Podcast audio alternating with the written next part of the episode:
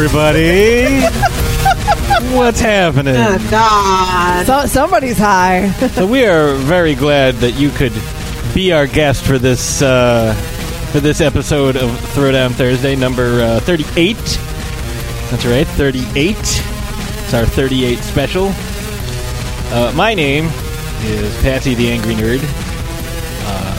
I like science and movies and comic books and space.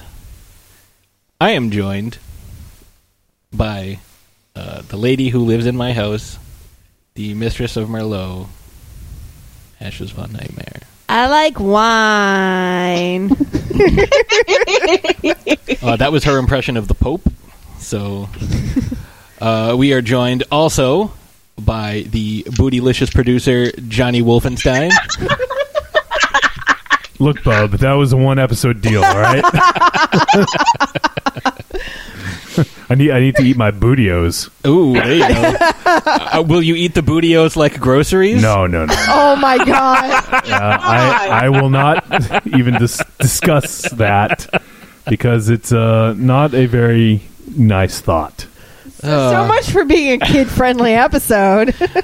Yeah. Jesus, Patsy, really? Hide your kids. And we've gone to blue. We've gone to plaid. So we're also, we're not joined so much, but we are... she's still too busy, like, being under... She's still in jail. I mean, if you've ever seen the movie Bronson, like, she's too violent for normal supervillain jail, so they're just, like, basically transferring her out. And right now she is waiting to be picked up by somebody that's going to come give her a ride. If you have a boat, perhaps a submarine, and you can pick up... Agent Nicole in the middle of the ocean. She is... I'm just waiting for Gendry from Game of Thrones to come pick me up from all that fucking rowing. Is that where he's going? Yeah, he's coming to pick me up. I told him hang a left at Azkaban, and that's how he would find the raft. So yes, we are joined in spirit and through the magic of technology by the Ironborn Jailbird Nicole. Jailbird, really? Yeah, it's great to be still here. I might hang up when you piss me off later, Patsy, but if I'm you haven't eating... yet. Yeah, I know, but I'm eating chocolate, so I'm happy. Ooh, what kind of chocolate? So I got Trader Joe's Fireworks dark chocolate. So it has like that kind of like Pop Rocks in there. It's really spicy. It's really good. I would not. Pop Rock chocolate? I would not. Oh my God, it's so good. I would not patronize any store that endorses treason. So it's rich dark chocolate with a touch of pea and popping sensation that will ignite your senses. Did you say a touch of pea? A touch of heat. Heat. H-E-A-T, asshole. So heated asshole? That's a different type of chocolate. So, are your senses aroused by this chocolate, Agent Nicole? No, it's more, I'm already fired up, and we're only a minute or 2 minutes into the damn freaking episode. 4 minutes and 7 seconds, I'm looking at the counter. Okay, well, go fuck yourself. You may want to check your chronograph. Her sundial. Sundial, yes. You. Check your sundial, although it might be tough, it's dark out. Mm. So, if you recall last episode, today we are going to be talking about erotic fiction between Batman and Wolverine. I'm just joshing you. No, you're not. Actually, you're not. That's not what we're talking about. I'm on the third chapter right now. I'm like picking out with this writing. Oh, Jesus. Kidding. Oh, God. Slide down my bat pole, Logan. So, what we're actually going to talk about today is... something completely G-rated. For now. Don't look up the /fiction, / fan fiction for this one, folks. Oh, yeah, definitely don't. I guess slash fiction doesn't really apply to this, potentially, because that's a specific type. Yeah, bestiality. Yeah. Although I am curious as to how a candlestick has sex with a feather duster, but that's for later on. Well, you are a writer, Patsy. That's true.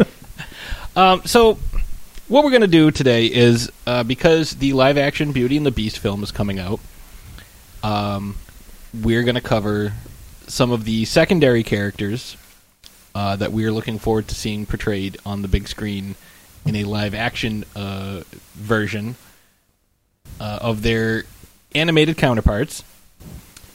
Agent Nicole, you have your choice. You picked some random person that's also some sort of furniture or, like office supplies or something. And you did the same. And my pick is still a mystery. No one knows what I picked yet. Not even me. So, but we're gonna start off by doing something a little different in our opening segment here. Ashes, why don't you let the good folks at home or in their cars or at work or wherever they happen to be listening to this fine podcast, perhaps on the International Space Station, why don't you tell them what our opening segment is going to be about? Okay, so for today, our getting into character topic for discussion is... If a witch cast a spell and turned you into a household item, what would you be and why? So, I'll go first because I know what I would be, and I knew what I would be instantly when Ashes came up with this idea a couple weeks ago. And I would be a couch because while I am rather lumpy in certain places...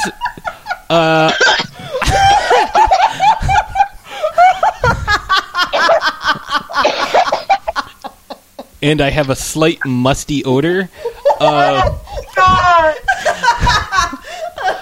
I'm also well-worn and very comfortable. So that is my answer. Wolfie, while these two are waiting to recover, do you have any idea what type of... We're just springing this on him right now. What would you maybe be? Might help if I turn my mic on again. Man. Yeah, I had no idea about this. Household appliance? Or just like what would you, if similar to in the movie when everybody, like Mrs. Potts got turned into a teapot, Lumière, well, I guess this candle. This movie would be one of my lists of shame. I've never seen it. Oh. So. Well, basically they got turned into, like the dog, he was a big shaggy dog, he got turned into a footstool. Like, everybody got turned into something that, kind of resembled their personality. So, like the maid got turned into a feather duster. Let's see. Well, earlier you said I'd be turned into a mixing board, right? Yeah, I think that would be. It's kind of boring though. Maybe a doorknob. You get a lot of action as a doorknob, right? Everybody gets their turn. That's right. But if it's a bathroom doorknob, I want to be on the outside. Yeah, yeah. That's probably a good idea. Probably a really good idea. And hopefully the door opens out and not in, because you'd still get the feces particles on the doorknob. Thanks for that, Patsy. God, hey, it's a fact. It's a fact. I know, but you didn't have to say it. That's a bonus science fact for everybody. You have fecal particles and everything. When you're drying yourself off with a towel, if you leave your towel in the bathroom, guess what? You just got yourself fecesed. I mean, Agent Nicole, what would you be? Please save me. Okay, I think I would be knitting needles. Yeah, that's what I would be. You would be two? Yes, I would be two knitting needles. I suppose that could go together. Like, somebody could be like fine, a pair of roller skates. I'll change it. I'll be a paintbrush. Like, what kind of paintbrush? Are we talking like a little paintbrush? Are we talking like a roller? What are we looking at? For fuck's sake! I'm looking for specificity here. I was very specific. Okay, with lumpy. My musty order. Okay, lumpy. my God. I'm so glad I'm not down there, because I probably at that point would just reach over the desk and try to choke you. No, you wouldn't. I would be like a paintbrush, like a long paintbrush where, you know, painters use, like what Bob Ross uses in his pictures. Is that happy? Are you happy with that, Lumpy? Oh, that's fine. You can go. Okay. He's about as happy as Bob Ross's happy trees. let's just put a little bush over there, and that bush will be our little secret. If you How about you, Ashes? That bush is there. I will come to your house and I will cut you. She asked you a question. Are you done? Yeah. Great. That's a stupid question. You're never finished. So if I were turned into a household item, I would probably be turned into a corkscrew. And not one of those, like, kind of like bartender corkscrews, more like the ones that kind of look anthropomorphic. They have like the bottle opener at the top, like the ones that we have at our house, Patsy. Oh, I thought you were going to say like the little dude that they have, that it's a wine stopper, and the wine stopper is his wang.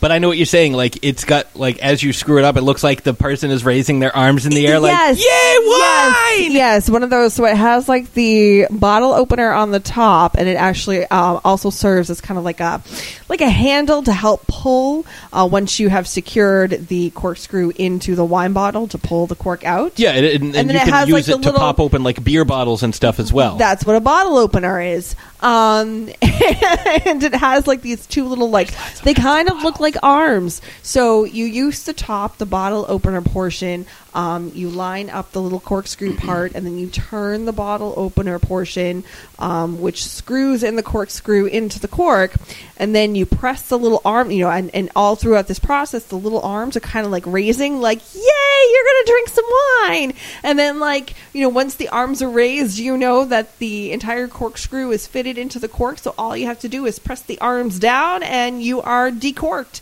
And yeah, so I figured, you know, if I were going to be a household object, I would want to be as close to wine as I possibly could. So I would want to help other people consume wine while saying yay in the process. Sweet. Yay! You're drinking wine. Yay! All right. So, you know, anybody out there, if you would like to tell us what type of furniture you'd be, go right ahead. Hit us up on the Facebook page. You know, are you underwater now or something? Like, what's going on back there? Oh, sorry. I was moving my computer. I didn't think you guys would pick that up. I'm sorry. You know how powerful that microphone is. We flush the toilet from Nicole, 2 houses away. We're picking up everything, so stop touching yourself. Oh, my God. Oh, my God. Oh, but I'm the bad one. Wasn't this a G-rated show today? Oh, what's going on here? I told you it wasn't going to be one. Oh, sweet zombie Jeebus. So, on that note, we should probably head to our first break. Yeah, let's do our break. And when we come back, we'll I'm so shocked that Ashes just said that to me. Yeah, you must be new. I'm not at all shocked. So, yeah, let's go to break, and then we'll come back and... Everyone touch themselves. All right. I don't want Trick or Treat Radio is a phantasmagorical spin kick straight through the heart of pop culture, navigated by the Deadites. We are the world's greatest electroshock band. We destroy monsters, we drink booze, and we win championship belts. If you're not listening to Trick or Treat Radio, here's a taste of what you've been missing. There's 3 guarantees in life. What are they? Death, taxes, and Trick or Treat Radio every Friday morning. This is one of the most convoluted movies I've ever seen in my life. I'm fucking trying, man. Hey, hey, hey. Oh, yeah. Hey, hey, hey. Oh, yeah. It's like you took a shit on a pile of shit. But you shit on him for liking what he likes. Yeah, well, it's my job. This podcast is now banned in Germany. It's me, Giovanni Lombardo Radici. Shut up. I call bullshit. I demand someone to bring me the face of Lindsay Lohan. If I had genitals, I would definitely probably bang her. Oh, wait. Is she a great big fan person? You just hit the jackpot. This is a weird movie, huh? It had action. It had suspense. It had great characters. It had great acting.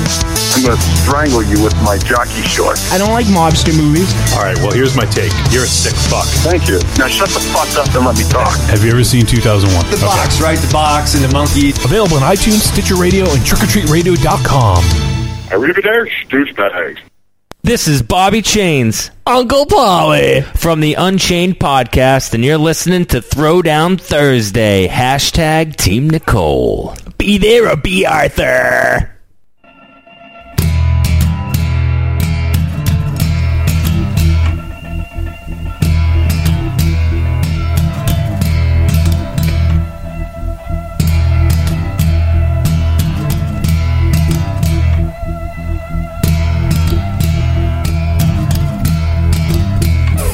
And we're back. Oh, my God.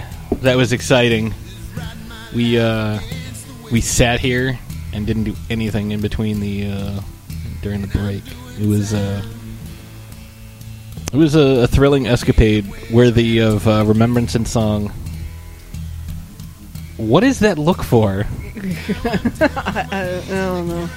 So what we're going to do is... we're going to talk about some things and some people who are things. And so the thought we had was we would talk about some of the secondary characters of the Beauty and the Beast film, because now while we've already seen it animated, and if you haven't, it's an excellent film. I like it a lot, despite the fact that I absolutely tear it apart all the time because there's lots of plot holes and I have a lot of problems with a lot of the things. Although I had a huge problem with the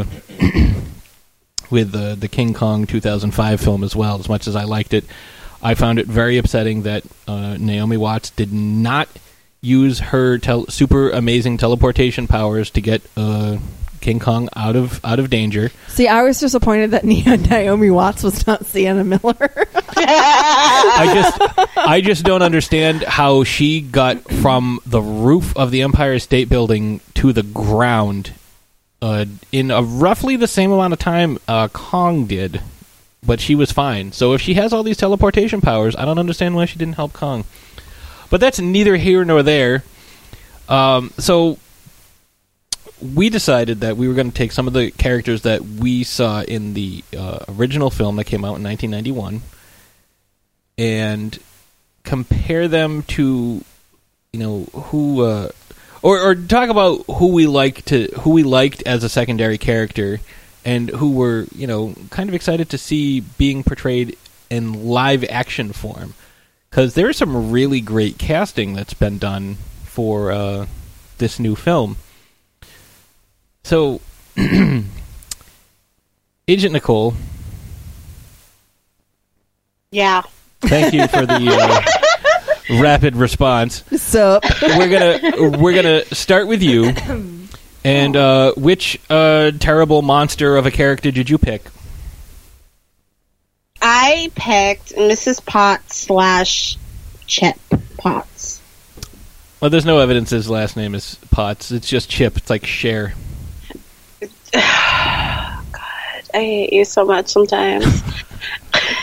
Oh, am I doing it, or are we all telling each other whose character? I'm not revealing mine until the last possible second. So I think what he wants us to do is to go around the room and seeing as so you're not in the room, you can go first and kind of talk about, some key points and stuff on the character that you've chosen. Yes. Okay. So I chose Mrs. Potts, who in the 1991 animated movie The Beauty and the Beast is voiced by Angela Lansbury. If you don't know who she is, well, what the fuck? You're stupid. Murder She Wrote, Breadsticks and Boom Knobs. She was in that. Yeah. So Mrs. Potts was the head housekeeper of the spoiled prince, a.k.a. the Beast, in the film. She's the mother of several children, one of them being Chip, who's usually around her all the time, like a little lost puppy. Mrs. Potts was transformed into a teacup along with her colleagues. Teapot.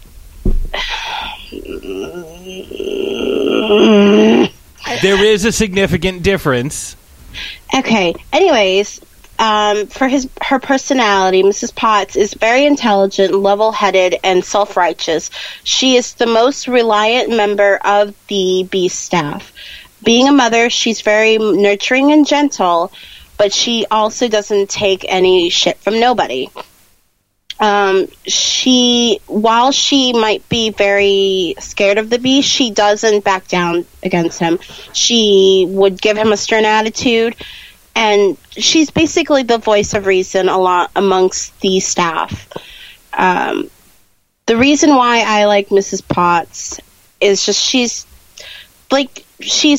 just great, I think, but I know someone who doesn't agree with me.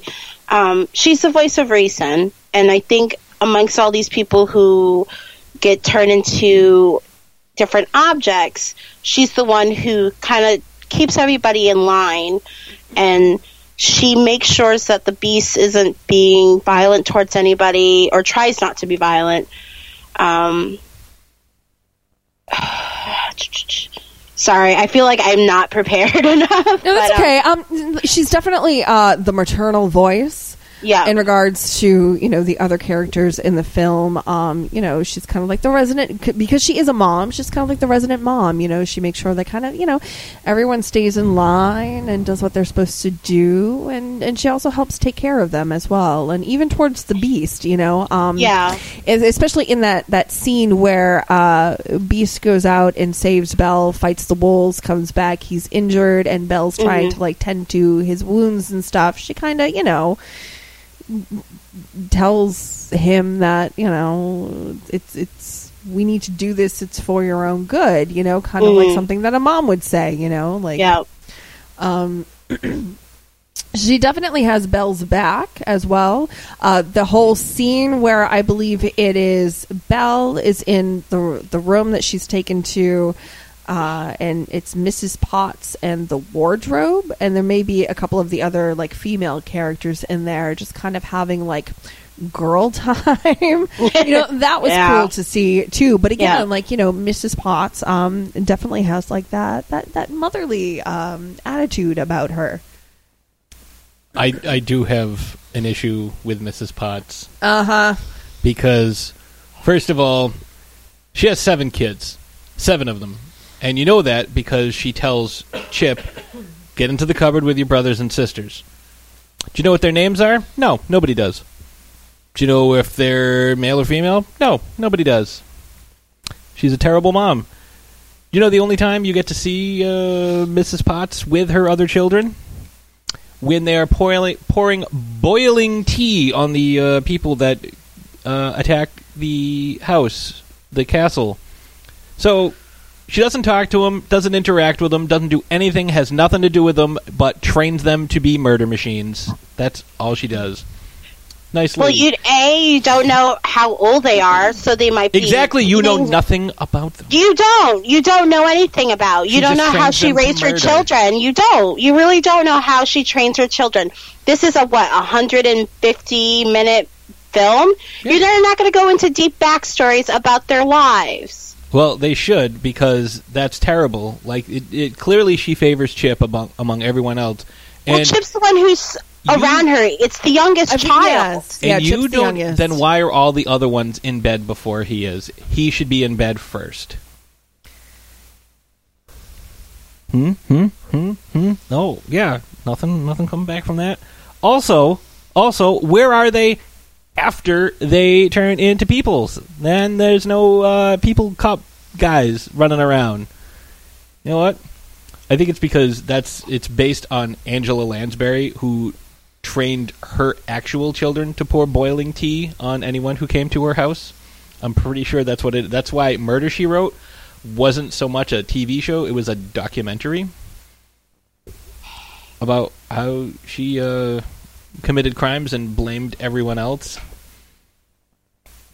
So I'm pretty sure that's how it happened. But I also want to know, Mrs. Potts, how old do you think Mrs. Potts is? If you were to take a guess. Well, I mean, we were having this discussion beforehand. Like, I mean, Chip does call her, like, mama. But, you know, there are instances where children are raised by their grandparents who refer to their grandparents as, like, you know, mama or papa or, you know, so it could be one of those instances. It could be, you know, maybe she grayed early. People do that. Skinny McSkinhead, like, you know. First of all, I am not skinny. I know I'm behind a microphone, so maybe you didn't see me here. But yeah, don't give me that look. But that's just my observation. She's like 100, and her kid is like 6. It I mean, happens. Good for her. It happens, but I feel like that's. I bet you every one of her kids is the clock. The clock is the dad. So they're clock pots. Okay, I feel like what you're doing right now is completely irrelevant to the story, so I'd like to know if Agent Nicole has anything else to add about the character of Mrs. Potts or Chip. No, I don't. I'm done. And I'd also like to add that Patsy is a jerk. Chip is not to be confused with the California Highway Patrol. That's a different type of Chip. Ashes, which character did you choose? Okay, so I chose Lumière, and I sort of kind of did something. What did you did? So I kind of took inspiration from what Patsy did a couple of weeks ago when talking about Willy Wonka, and seeing as Lumière Lumière is responsible for the most iconic song coming out of this movie, Be Our Guest. I kind of sort of wrote a song. Do you need background music? I do not. No, the background music would throw me off, but do you guys want to hear it? Do you guys want to hear it? Yeah, I want to hear your song. Okay, you ready? You go! Brace yourself.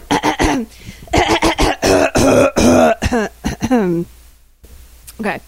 No, keep in mind, I like just wrote this like a half hour before we started recording. That's when I got the idea and inspiration struck. And I have not had the opportunity to practice this, so this may be really horrible, but we're just going to go with it. Okay, ready? Brace yourselves. Be our guest, be our guest. We throw down better than the rest. Tune in every single Thursday. Put our knowledge to the test. Characters, favorite nerds, why we only live to serve. A new movie, fave TV show, tune in Thursdays to learn much more. We can sing, take off our pants. This is not a filmed podcast, and the wine I drink is never second best. Agent Nicole's complaining. Patrick thinks he's entertaining. Be our guest, be our guest, be our guest. That was awesome. That was wonderful. That was really good. That was awesome. So that gets me geared up to talk about Lumiere, the Casanova of Candelabras, voiced by Jerry Orbach in the movie, who does a superb French accent, and he is geared up to be played by Ewan McGregor in the upcoming movie, who I am a fan of Ewan McGregor, so I'm very excited to see how this is all like portrayed and done out and stuff. So a fun fact, Lumiere actually means light in French, so it kind of works out pretty well. Lumiere is a kind-hearted, charismatic, slightly rebellious character. He is social and hospitable. That is seen, throughout the entire movie with his interactions, especially towards Belle. And initially, he welcomes Maurice into the castle. Excuse me. He is arguably Beast's closest friend, even though he habitually disobeys the firm rules of his master. He is free-spirited and rebellious. His free-spirited and rebellious nature puts strain on his friendship with Cogsworth.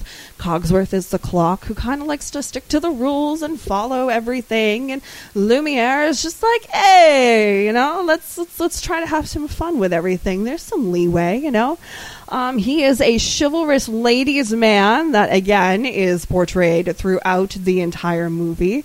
He is rather flirtatious and speaks in a suave, smooth tone. I wish I could do a good French accent, because I would, but I'm not going to try. Hey, look at me. I'm French. It would probably turn into my Hans Landa impression. And that's a French accent.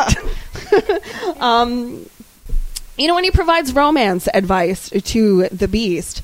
Lumiere is the reason why he kind of plants the bug in Beast's ear. Like, hey, you have this very pretty lady locked up in a, you know, locked up in this, you know, jail cell. The tower. And, you know, in it, yeah, in the tower. Maybe you should give her a room. You know, maybe you should, you know, give her nice clothes to wear. Maybe you should, you know, he escorts Belle along with the Beast to her room and was like, hey, maybe you should invite her for dinner. And Beast was like, you're coming for dinner, you know. He also aids in the Beast kind of softening his tone a little bit and brushing up on his appearance. Both Lumiere and Mrs. Potts are partially responsible for the, helping to enhance the romantic connection between Belle and the Beast, which is why I think it's fantastic that Nicole and I both chose these characters, because they kind of plot together a little bit. And then there's this whole musical number called Human Again, where, you know, it's was cut out of the original movie, but if you have the extended version, it's part, you know, on it's part of the extended version, yeah, which is out right now and available for purchase. You know, so, you know, kind of saying that, you know, there's kind of like a I'm trying to think of the word here, like when you. Like they like Belle, they form, you know, an attachment to her, they think she's nice, but they, you know, and they want Beast to fall in love because, you know, he's becoming like a nicer person. There's an ulterior motive. Yes, that's it. They have an ulterior motive because, you know, if they get someone to fall in love with the Beast, they get to become human again, which is ultimately what they all want anyways, because they think, you know, for lack of a better word, it's bullshit that they were dragged into this whole situation. Don't get me started on it. I'm not going to. I'm still talking about Lumiere. So I think he's definitely the most boisterous one out of the group. He loves himself a feather duster. I just love his character. You know, he's very caring.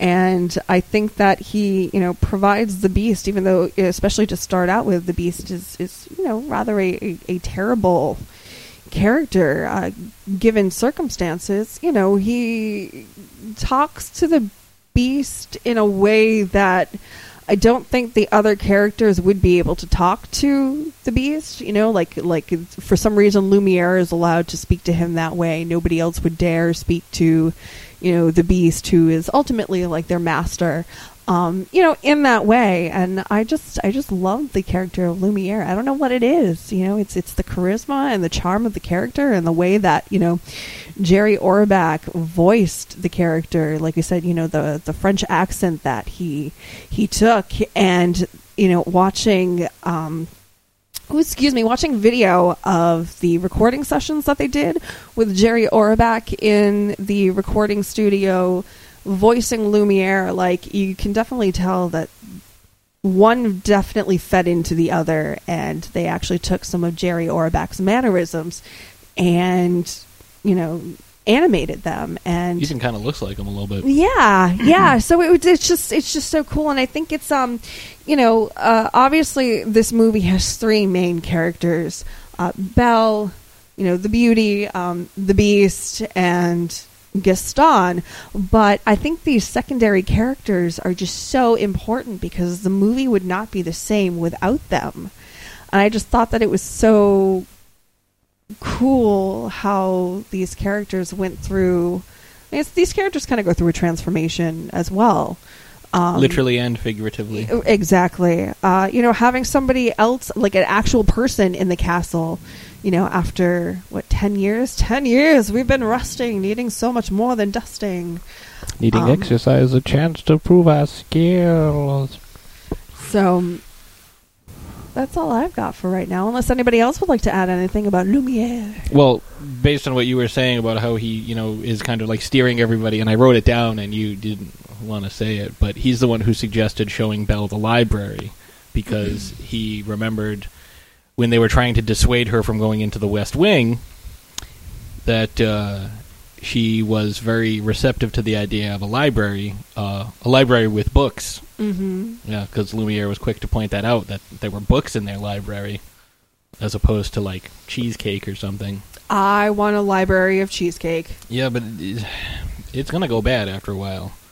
So... Challenge accepted. Come on, Nicole, grab a fork. The character I wanted to talk about was a French guy named Jean-Paul Toilette, who ended up being the Toilet, but it turns out that I only dreamed that. It didn't actually happen, and they didn't give him much backstory or character development. So we didn't cover him in real life. Which is too bad, because I'm sure that's a really interesting story as to how the man became Toilet and Toilet became man, and you know, maybe he had like some funny quips like, "Oh, what a shitty job this is," you know, stuff like that. "I'm tired of taking your crap," you know, things like that. I'm sure that's probably another deleted scene that Disney took out.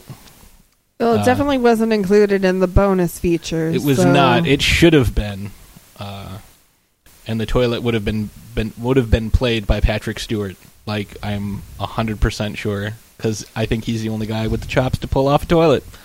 So, who did you choose? Well, I actually chose two characters because I'm very interested in their portrayal in the live action film. They're pretty good in the animated version, but. When you have actors like Ian McKellen and Josh Gad portraying animated characters brought to life, I think that's what I got to go with. So I went with LeFou, which is French for the Fool, who will be portrayed in the live-action film by Josh Gad of Frozen fame. He was the snowman Elmo, or whatever the fuck his name was. Nemo, Bingo. Olaf. Yeah, all of those names. Yeah. Olaf, those different names. So, sorry, I don't mean to cut you off, but, like, fun fact. So, apparently, Josh Gad's portrayal of LeFou, like, that character is openly gay, which... is causing a lot of closures. Yes, in the southern states. Apparently, they're not taken too kindly to a flamboyant character in their Disney movies. Oh, but they're okay with showing, you know, a beast evolving into a man. I thought they were against that, too. But yeah, and who else were you wanting to talk about? Ian McKellen's portrayal of Cogsworth. Mm-hmm. Cogsworth, not Codsworth. That's the guy from Fallout 4. Because I think David Ogden Stiers did a phenomenal job. For those of you who are unfamiliar with him, if you ever watch the old MASH show, David Ogden Stiers, now his name is escaping me, but he was the guy who was the roommate with, his name was Frank. Shit, now I can't remember his name, but he was B.J. Honeycutt and Hawkeye Pierce's straight-laced roommate. You know, so he was kind of like their odd couple type guy. Like, they were crazy and wacky and liked Frank. No, he wasn't Frank. That was somebody else. Now I got to look it up because I'm pissed. But in the upcoming film, he'll be played by Ian McKellen, which I think is awesome because Ian McKellen can do pretty much whatever he wants. So the reason I chose these two is LeFou is... he's really the driving force behind I don't know if it's planned or not, but he's kind of the driving force behind everything that Gaston does, like, because he's always, you know, kind of like, he knows that Gaston fancies himself an alpha male, and he's always kind of like just tweaking him and just saying one little thing. Like, he's always boosting up his ego, like, "Oh, everybody loves you. You're great. Oh, you're the best. Oh, yeah," you know, and that gets Gaston thinking. It's like, "Oh, you know what? I am the best. How dare she turn me down?" And he's, you know, that scene where they're talking to the guy who runs the asylum for loons, He's like, oh, there's been a little difficulty here. And he's like, yeah, she turned him down flat. And, like, that really got, you know, got him pissed off. Got Gaston pissed off. So he's like, all right, you know, I'm going to go into this. So he's really, like, he's the one who got the ball rolling, so to speak, because he kind of, like, he tweaks the little bits of personality that Gaston has and kind of drives him in one direction. Well, I think it's because, and this is just my personal opinion, Gaston's kind of a bully. Oh, no, he totally is. Like, he really is. And I think that in order to prevent himself from, you know, from being bullied, that's what LeFou does. Like, well, if I pump up his tires, he's going to keep me around. He's not going to bully me. It's not just pumping up his tires. It's also, like, you know, kind of just, like, jabbing him here and there, like, to drive him. It's like, you know, oh, you've got these, you know, these three, you know, triplets that are throwing themselves at you. But it's like, no, you want to go with this girl, you know, and, like... Like, I think he wants to see Gaston fail, but at the same time, he's, like, right there. Like, he doesn't want Gaston to go away, because then who will he have? Like, he's too weak to have his own. Gaston is kind of his meal ticket. Like, he has the in on everything in town, because he's Gaston's friend. Like, he hangs out with Gaston. I mean, even though Gaston treats him like utter garbage, like, which he does, like, you know, he... forces him to stand outside of Belle and Maurice's house until they return, and, you know, after a while he's just covered with snow because he looks like a snowman, which is funny that is going to be played by Josh Gad, because Josh Gad also was a snowman. But yeah, it's that type of character. He's just like this weaselly, like, spineless type of character who knows exactly what to say to get what he wants, and is trying to use his relationship with Gaston to benefit him in any way. He's not smart enough to get by on his manipulative talents in the real world, but he can manipulate Gaston to do kind of what he wants, but he's got to keep up this air of stupidity the whole time. Although he's incredibly unlucky, and he's not particularly charming or anything like that, but he has his fingers in Gaston's brain. Yeah, so yeah, he's ultimately kind of like the anti-Gaston, in the sense that he's the complete opposite of Gaston, where Gaston's, you know, very short and confident and tall and handsome and strong, and uses antlers in all of his decorating. LeFou uses antlers in none of his decorating. Yeah. But I kind of liked that aspect of that character, because, like, no one ever really looks at it that way. But Cogsworth, I keep calling him Cogsworth. Cogsworth to me is the impetus for the whole reason that the film happens in the first place. Now, Cogsworth introduces himself as the head of the household. So, as head of the household, he's in charge of, you know, the day-to-day activities, you know, making sure that the prince is, you know, learning to read, because there's a deleted scene where the Beast and Belle reads Romeo and Juliet, and she's like, oh, he's like, oh, will you read it to me again? And she's like, oh, you read it. And he's like, I really don't know how to read. And, like, that would be Cogsworth's job, not to teach him how to read, but to make sure that he's getting his, you know, the prince is getting his lessons each day. Like, he's learning his comportment, he's learning how to, you know, like, he's holding the teachers responsible, and, like, you know, you need to learn how to fence, you need to learn how to do this and that, you know, whatever a prince would need to know in this specific time period. But at the same time, I feel like Cogsworth is going to be the most important character after the events of the film, because Lumière only thinks with his wick, and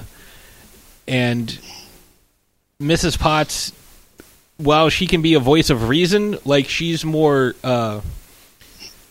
she's matronly, but she doesn't have what seems to be, like, a real world experience, so to speak. Like, she's obviously able to take charge, and you know, she's very intelligent, but she just doesn't have the prince's ear the way Cogsworth was. He doesn't. They don't think the same way. So I think that Cogsworth is going to be the most important person, you know, after their marriage, because now this prince has to run a kingdom. Like, he has to learn how to do all these things. And now that he's a prince and he has a real reason to actually listen to them, they have to be his education, and that's where Cogsworth comes in. Cogsworth has to kind of guide his education and guide his essentially his growing up, because he didn't get 10 years of he didn't get a childhood, and he didn't get 10 years of being, you know, a teenager and like, you know, peer bonding and social interactions. And now Cogsworth has got to do all of that as head of the household. That's his job, making sure that this is all correct. That is that's why I chose Cogsworth. Because, again, I look at things a little bit differently than most folks, but it's going to be really weird. Like, he's got to teach him how to, you know, the guy can't read, but he's got to, you know, preside over a kingdom.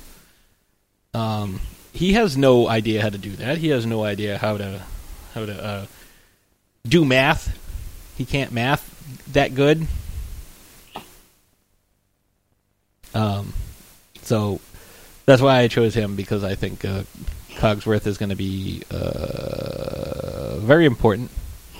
See, I thought you chose him because he has kind of like this the scene towards the end where the castle is being stormed by the townspeople, and all of the you know, they're fighting back any way that they possibly can, and all of a sudden Cogsworth comes sliding down the banister with this like Napoleon-esque hat and like guns in each hand. He has a gun in one hand. He has a flintlock pistol in one hand, and a set of scissors in the other, and Lumière is getting melted by LeFou, and so they don't want to show him shoot LeFou. That would be violent. So instead, he slides down the banister and rams the friggin' the scissors straight into his rectum, like, you know, that. And I love the bromance between Lumière and Cogsworth.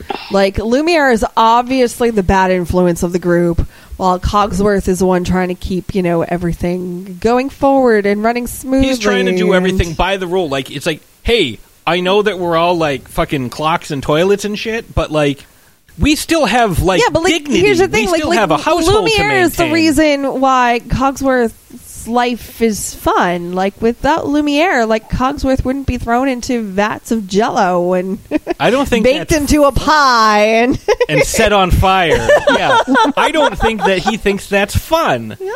Like, he's still, you know, It's interesting, though. You know, instead of, like, running off and impregnating all the feather dusters, which, you know, being that this is held in France, gives a new definition to the word French tickler.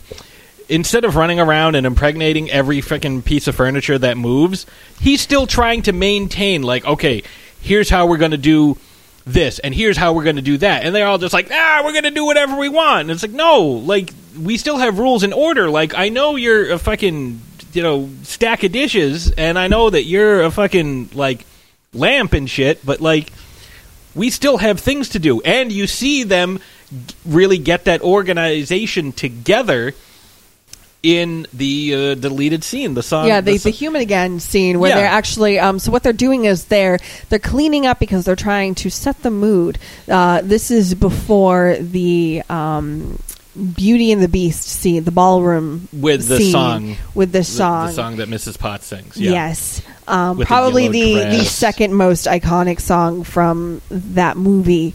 So, you know, he gets everyone in, you know, with the help of Mrs. Potts and Lumière to kind of band together and be like, hey, we have a purpose. Like, he's like, yeah, you go here, you do this, you go over this way. Well, I think it's because, you know, with Belle's arrival for the first time, they have a hope.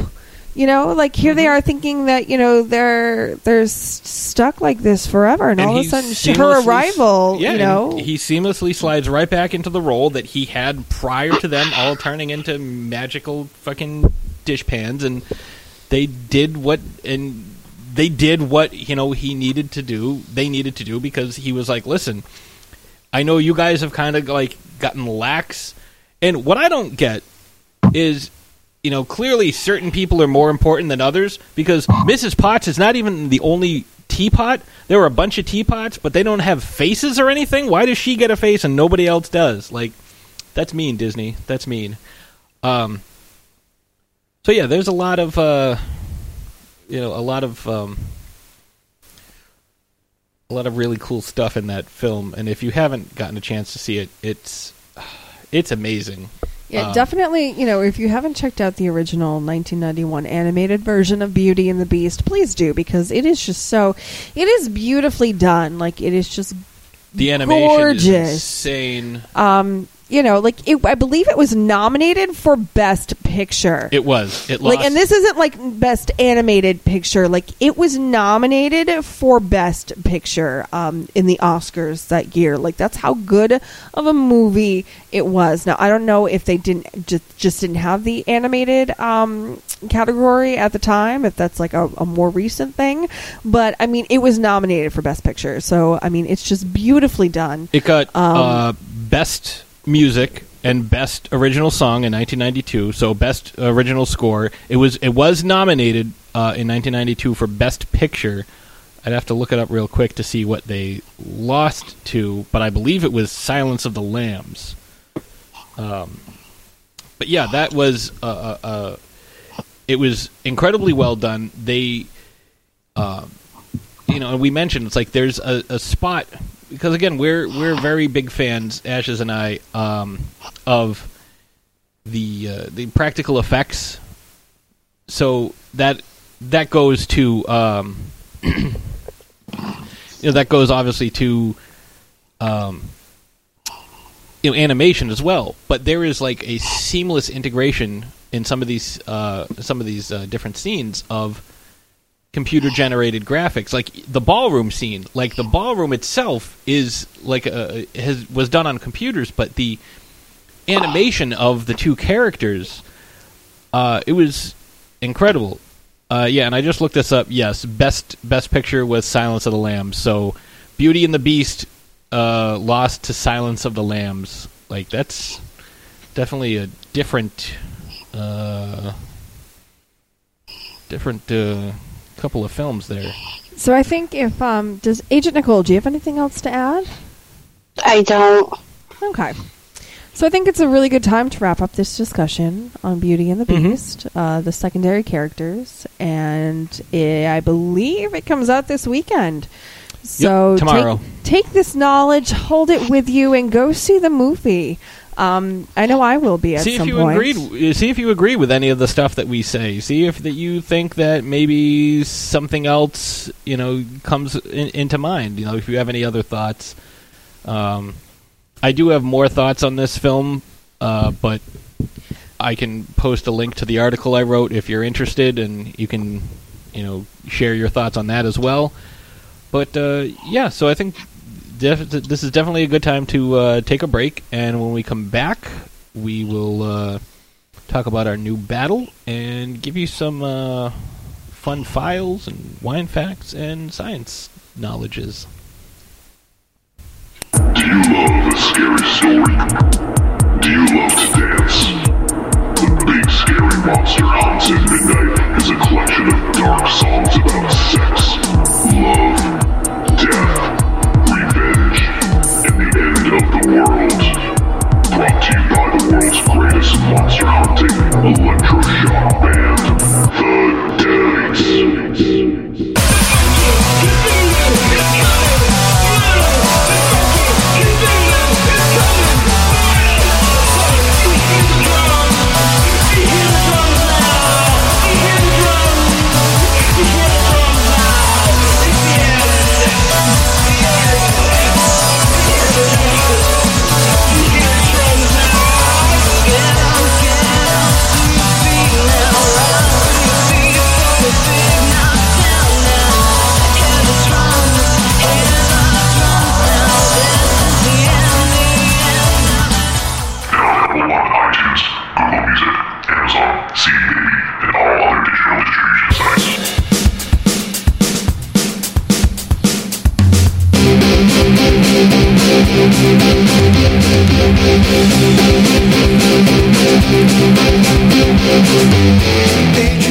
And we're back. Final segment of the show. We are getting close to wrapping everything up. But, you know, obviously we have a few things we got to cover first. So, the first thing that I'd like to mention is that, you know, we do have our upcoming battle. And, Ashes, this is actually your idea. Because we threw a couple of things out. I suggested, you know, what's more comfortable, a couch or a recliner, because I tend to sleep on both when it's time for naps. But I think your idea was definitely better than mine, because I didn't really come up with anything that was all that amazing. So why don't you tell the folks what our idea or your idea was for our battle. Okay, are you ready, Agent Nicole? We're going to count it out, 1, 2, 3, and then do it this time. Okay, ready? 1, 2, 3. It's a motherfucking throwdown! Oh my god, I think you're cutting out. No, there's a slight delay on the. Yeah, there is. Because she's underwater. She tapped into the transatlantic cable. Agent Nicole, come back to me! Come back, Agent Nicole! I'm reaching out my hand. I don't know if you can see it. Patsy, don't grab me. I'm reaching for Nicole. I'm reaching out my hand. Nicole's in the upside down. Okay, well, that did not work. But hopefully Agent Nicole will be with us next week, and we can be in studio and count it out and throw down our motherfucking throwdown appropriately. So anyways, new battle this week. So it's kind of funny how the past couple of weeks we've had a similar theme. Beauty and the Beast. The concept of Beauty and the Beast was mentioned several times throughout the King Kong movie, especially towards the end, that iconic line. It wasn't the airplanes that got him. It was beauty killed the beast. So... going back to our episode last week, our battle for this week is a King Kong Battle Royale. Who would win? The 33 version of King Kong, the 76 version of King Kong, or the 2005 version of King Kong. So the poll will be up on the Facebook page. Definitely let us know your opinion. I do want to put a caveat out there. I know that the 2005 Kong was shown to be much more agile, but that's only because of the technology available. Yeah, the technology and the effects available. I would throw it out there that they're all capable of doing this. They're all going to be agile, strong, fast. So don't let that sway you. Just based on the portrayal of what you saw. What do you think? So that's what I would. And this battle royale will take place in their natural habitat on Skull Island. So a Skull Island battle royale. Who would win? The 33 King Kong, the 76 King Kong, or the 2005 King Kong? I was going to say it should take place on Monster Island. That way it's neutral, because there were three different versions of Skull Island as well. Because there was the one from 76 was had all the petroleum pits bubbling up out of the ground there, and I couldn't think of the word ground. So I would say Monster Island, because that's where all the kaiju end up, anyways. And that way they can have like a lumberjack match with all the other, like, nobody can run away. Like, you have all the other monsters all around him, you know, like Godzilla and his annoying little kid and all those other, like the big spiders and the grasshoppers and stuff like that. That's what I would, only because there's three different Skull Islands. Because it was never the same. That's what I would say. But you can imagine it however you'd like. Just know that all the Kongs have the same, similar jumpy, hoppy, flippy agilitations. So, it's that time of the show where we do the science fact, where we do the wine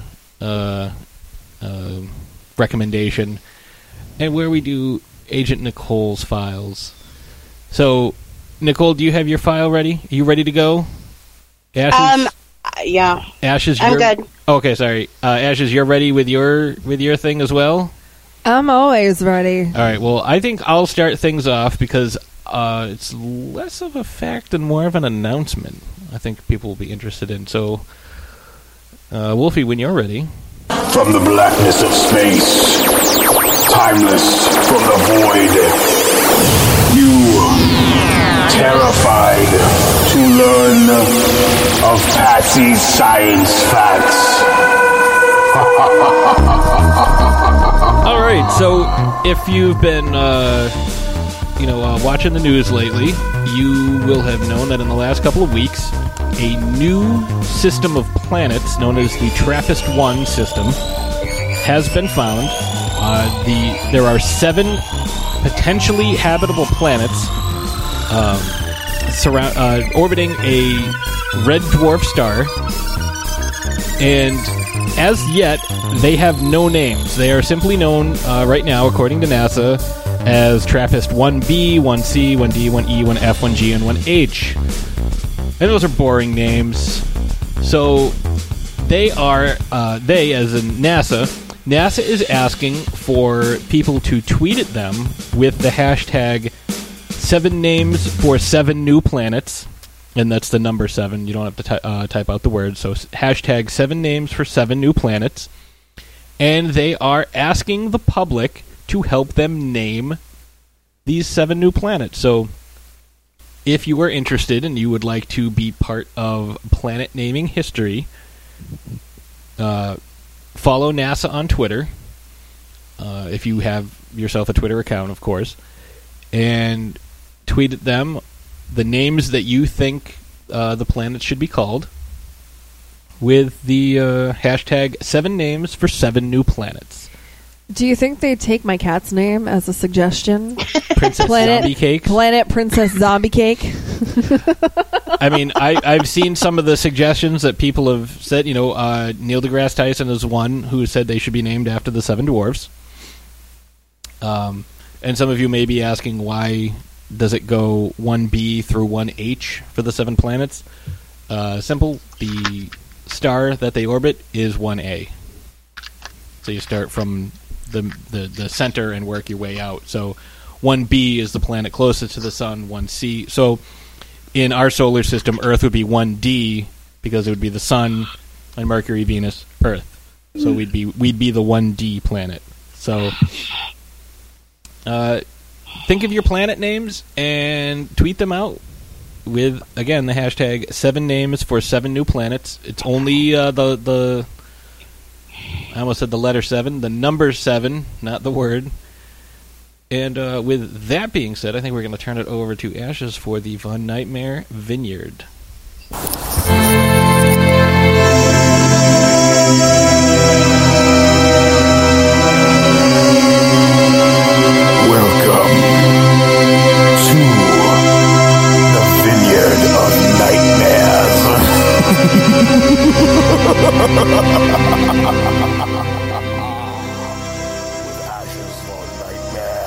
So on today's episode of Von Nightmare Vineyards, I'm going to talk about something that is super duper important. Something that every wine drinker should know about. And that is, how long will your open bottle of wine last? Now, if you're me in my house, you don't have to worry about it because your bottle ain't going to last long.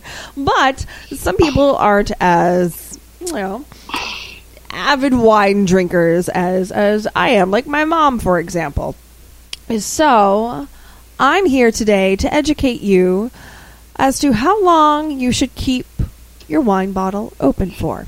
Sparkling wine will stay good for 1 to 3 days in the fridge if properly capped. They actually make special sparkling wine stoppers that you can, because sometimes when you have to uncork sparkling wine, sometimes it has like a champagne-like cork to it. So they actually make special corks, like recorker guys for that. Light white and rosé wines will stay 5 to 7 days in the fridge with a cork.